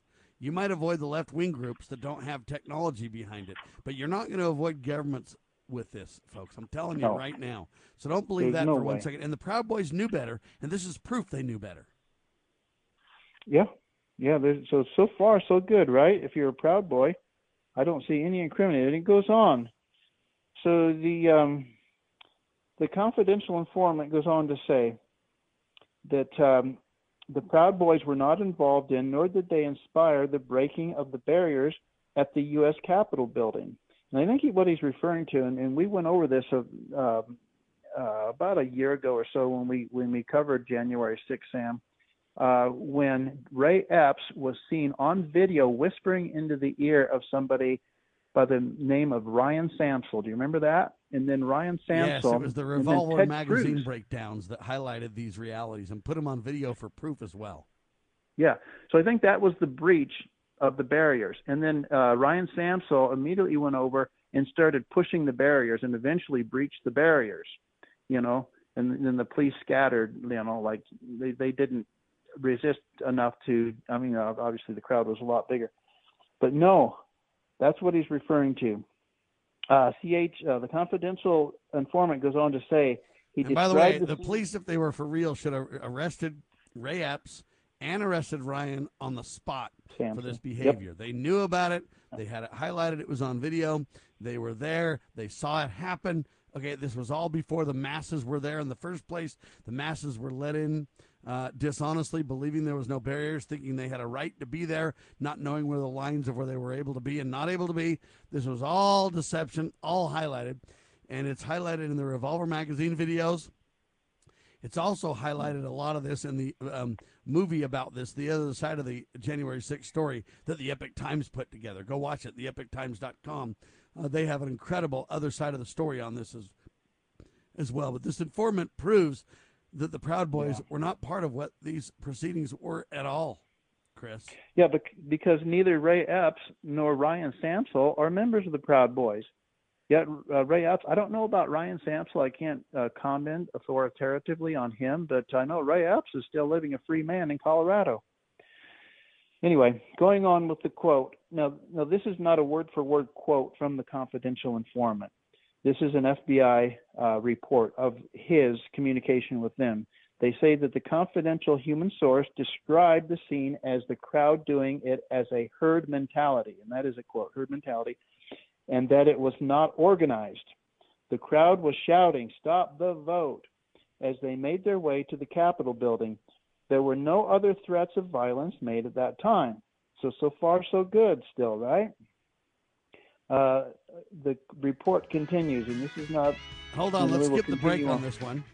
And the other Okay. point to make, though, is Ray Epps was inciting the crowd with this herd mentality all along. That's evidenced by video as well. Teaching them what to chant, teaching them where to go, leading the charge so that they believed they had the right to be where they didn't have the right to be. All these things were pre planned. And you can see it in the videos that it was organized and planned. The people weren't organized, the informants, right. The people were in a herd mentality, but there was a plan in place, and you can see the leadership literally carry it out on these videos, Chris. Yeah, and I might add, and this is review, I realize this, but it, it bears repeating to, to just establish the reality that there's people walking around now like Ray Epps, like Scaffold Commander, like Black Stocking Cap Man, all these people walking around free. And Ray Epps himself was number 16 on the FBI's most wanted list for January 6th. He was on the list of people that were being indicted for crimes and mysteriously it disappeared. And I know that's review, but I, I think maybe some of your listeners may have not have been aware of that, and he's still walking around there. Anyway, going back to the FBI document, um, the, the document reads confidential human source stated that the Kansas City Proud Boys in attendance at the rally entered the Capitol building 30 minutes after the building was breached to help de escalate, and I emphasize de escalate Trump supporters and law enforcement. Once the uh, Kansas City Proud Boys entered the building, they told people to stop acting like anarchists and leave. So they're actually working with the police trying to de escalate the situation, Sam. This is on an FBI report. This is not somebody's third hand uh, interpretation of what happened. This is an FBI official record. It goes this on is to not say, our opinion in the media, the right wing media, where they would say we make these claims without evidence. This is the FBI literally claiming this using their infiltrated witnesses, their infiltrated triggermen, if you will, their literal informants to tell this story. This is the FBI's record, folks.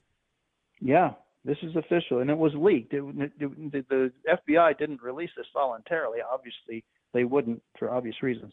Anyway, it goes on to say Kansas City Proud Boys told people to start bagging trash from where trash cans were thrown at law enforcement, along with a woman who was saying the same thing to protesters. Kansas City Proud Boys grabbed an individual by the shoulders to stop him from throwing a chair at a law enforcement officer. Sounds like they were on the right side of this um, quote unquote riot, Sam. It continues Kansas City Proud Boy has told protesters to stop at the doors of the House of Representatives and that their voice was heard and that it was time to go. A law enforcement officer gave a thumbs up to Kansas City Proud Boys as they were trying to clear the area of people trying to fight law enforcement. Unquote. That's an official FBI document. Why is that not being introduced into court, Sam? I would like to know.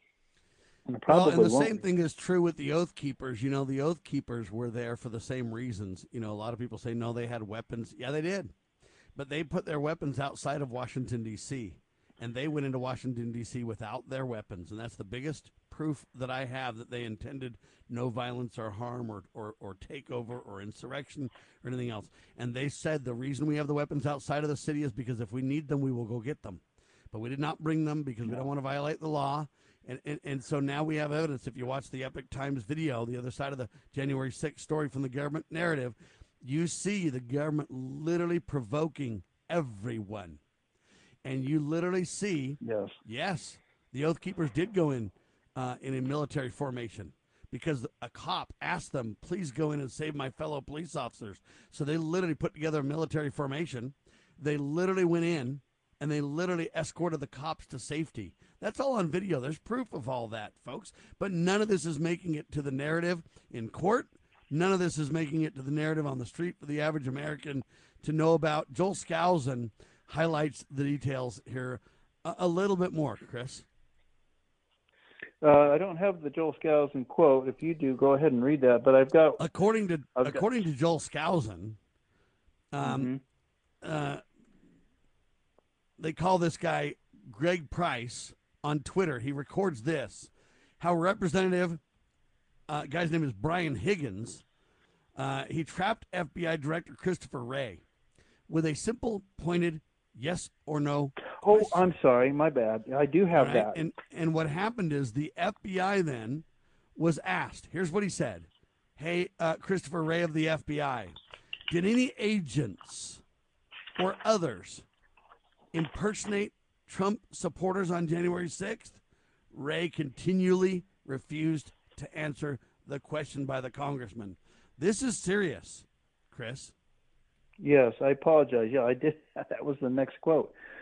My bad. Yeah, no, that is serious because, and then Greg Price, uh, actually, Brian Higgins is the representative. Yeah, so uh, Brian Higgins is the rep that asked the questions of Christopher Wray.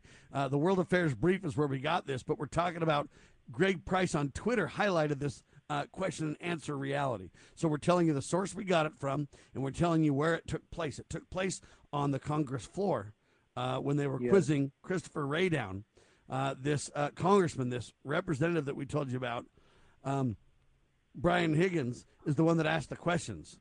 But uh, Greg Price is the one who brought it to our attention, is the point. Yes, yes. So um, Wray continually refused to answer the question, saying that he can't comment on special secret operations of the Bureau.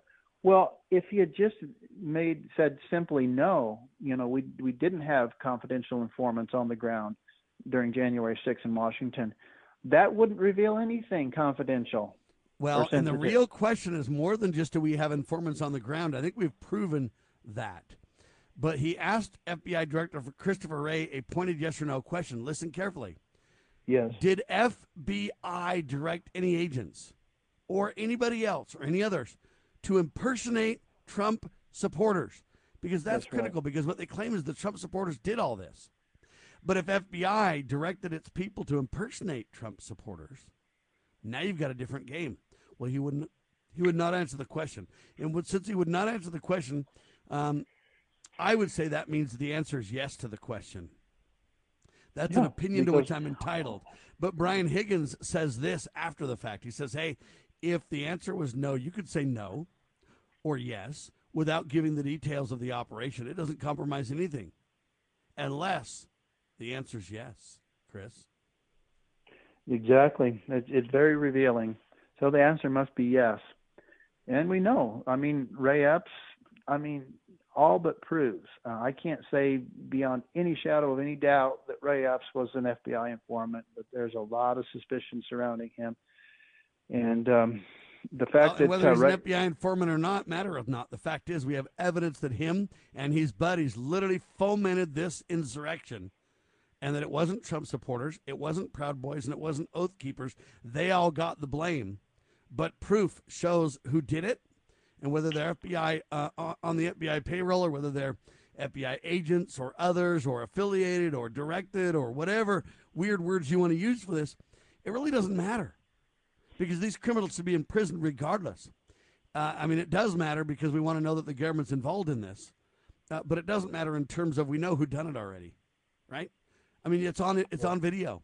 You can't deny that Ray Epps whispers in Ryan, Ryan's ear and that Ryan went and pushed the uh, barricades over. You can't deny that Ray Epps goes up to the police line and whispers in other people's ears. You can't deny that Scaffold Man, who we don't know the name of that person, that's why we call him Scaffolding Man, but he's in, involved with Ray Epps. Ray Epps on the ground leading the people, um, and Scaffold Man from basically the air or up, up on the building doing the same thing. They worked in unison. It's beyond debate that they worked in unison for this, Chris. It's too provable in the videos. This is not Exactly. questionable or in, in debate. What's in debate is the government won't touch this with a 10 foot pole, and we can't um, move forward as long as they control the narrative. That's where we, the people, if we let this stand, Chris, we're going to be in trouble because then the next one and the next one and the next one only going to get worse and more brazen and in your face because we, the people, have done nothing to chain them down with the Constitution. People should go to prison over this, including Ray. Exactly. I mean, he should at least be indicted. And two scriptures come to mind in connection with, with what we just discussed here, Sam. One is "Seek and ye shall find." Now, I'm a nobody. You know, you, you know, at least you you're a radio talk show host, but you know, I have a regular day-to-day work workday bloke job. Yet I can uncover these facts, and the average American person, the retired person who sits around and watches Fox and News all day, thinking he or she is a conservative, can't uncover these facts the information's there and jesus said seek and ye shall find and i think it is relative to our situation because Well, and know, the government word- could certainly, I mean, people who are honest in the government could find this too. We should have whistleblowers everywhere, Chris. we should um, ted cruz now ted cruz uh, has invoked the name of ray epps and he also um, he also talked about um, Ryan Samsel and the Ray Epps Ryan Samsel exchange that we just talked about in Congress. Uh, Ted Cruz mentioned it once or twice. Why isn't he screaming from the top of his lungs saying, "Hey, there needs to be congressional investigations on this"? And I, maybe he is. Maybe we're just not seeing. Well, and, and Ted Cruz, at least he mentioned it. Where are all the other hundred senators to back or ninety nine senators to back him? On one hand, we like to be critical of those who don't, you know, speak out enough. Um, but we don't give credit when they do speak out. If I speak out on something and no one has my back, how long can I justify my continued speak out on something? At some Yes, point, I just point. say, hey, if it matters, if my life mattereth not to my friends, maybe it doesn't matter to me. Kind of a, a mentality. Now, I agree we should still speak out. I'm just making a point that how much do you expect a senator to deliver political capital on something? Um, when no one has his back. When uh, Ted Cruz spoke out about this, I didn't hear anybody else having his back, but he was pretty bold in the hearings. He asked some hard court questions, just like um, this Joel Skousen report of Representative Brian Higgins. Who's got Ryan's back? How many people are doubling down? 433 or 34 more congressmen uh, backing um, Brian? See, I don't see anybody backing these guys. When they stand up, they just take all the heat. How long do we expect people to do that? How long do people Yeah. expect me to be a talk show host for 25 plus years and bring all this to your attention? I've had life threat, my life threatened over the years. Had- how long do you expect me to do it with no backing, no funding, no support, really? Well, hopefully, and until um, all of these secrets will be revealed, and that was my next scripture I was going to read. I take comfort in the fact, Sam, that uh, according to Luke 12, 2 through 3, the Savior said, There's nothing covered that shall not be revealed, neither hid that shall not be known. Therefore, whatsoever ye have spoken in darkness shall be heard in the light, and that which ye have spoken in the ear in closets shall be proclaimed upon the housetops these folks think they're getting away with something, Sam, but they don't. Like apparently they're atheists because they don't realize that all these secret works that they're involved with will eventually come out, and everybody, and I mean everybody, will know. Yep, and we're seeing more and more of it. You know, Ray Epps whispered in Ryan's ear, uh, and literally it's now gone viral. Even on Liberty Roundtable Live, we cover uh, the details of what must have been said by the actions that follow it. We don't have the exact words, but we certainly have the order because right after that whisper was the action uh, that related to it, and I don't believe that the action had nothing to do with the whisper. Uh, but I've got one final story before the end of the hour I want to highlight. Vaccinated people now make up the majority of COVID deaths, Chris, in the United States for the first time since the quote beginning of the great COVID lie. Um, people who are vaccinated are dying in greater numbers than the non vaccinated. I heard that, and that was on mainstream media, Sam. I think we're making progress. Yeah. Yep, that's according to the new analysis of federal and state data, Chris. And So it's a sad day because I don't want anybody to die. Uh, I believe ivermectin is one of the great solutions. There's a lot of other solutions as well. Um, and we've talked about those literally for two plus, you know, almost three years now. Uh, but all I'm telling you is we knew this would happen. We warned against it. We spoke up and said something. They laughed and mocked and jeered and criticized uh, and, and said we were peddling fake news. At the end of the day, we were right. They were wrong. Uh, and now even the mainstream admits we were correct. And now, why would Joe Biden be able to sign, as I mentioned this a, a little earlier uh, in the show? Joe Biden has signed the international, quote, agreement uh, to force vaccination passports. But now that you know that vaccinated people are dying in greater numbers than the non vaccinated, you've really got to give pause to what Joe's doing now, Chris. Yeah, now it comes down to the grassroots level. I mean, uh, if our leaders are not obliged to do the right thing, then it devolves upon the people, just like in our founding fathers era. And I don't mean to say that we need to take up arms yet. We discussed this a couple of weeks ago, but we need to push back, and we're not doing enough. There, there's so many things that we could do. Um, in well, Arizona, a third of the Americans, 100 million, pushed back and said we're not doing vaccine passports, it'd be over, Chris. Yeah, that's right. It would all it would only take it maybe even 75 million or 50 million. It, it's it's hard to say what the number is, but you know, in our founding area, only a fraction of the people were behind overthrowing the tyranny of Great Britain, and it worked. Eventually, a lot more people got involved when we started winning wars and battles, but um, yeah, it, and e- either way, you know, an, army of one, as long as you're aligned with God, is sufficient to overthrow. tyranny. I'm going to use my liberty to obey the law, ladies and gentlemen. That requires standing on moral principle. Do the rap, Chris. Yes, sir. Without God, we cannot win. With God, we cannot lose. The battle for freedom is the Lord's, but we need to be engaged in the fight. Lieutenant Carlson and liberty loving patriots everywhere, continuing our duty, sir. For the Liberty Roundtable Live staff, we the people, along with the grace of the Almighty, we can and will restore America. But you got to get involved, make it a great day, and choose the right, will you? We declare this nation shall endure. LibertyRoundtable.com, LovingLiberty.net. God save the Republic of the United States of America.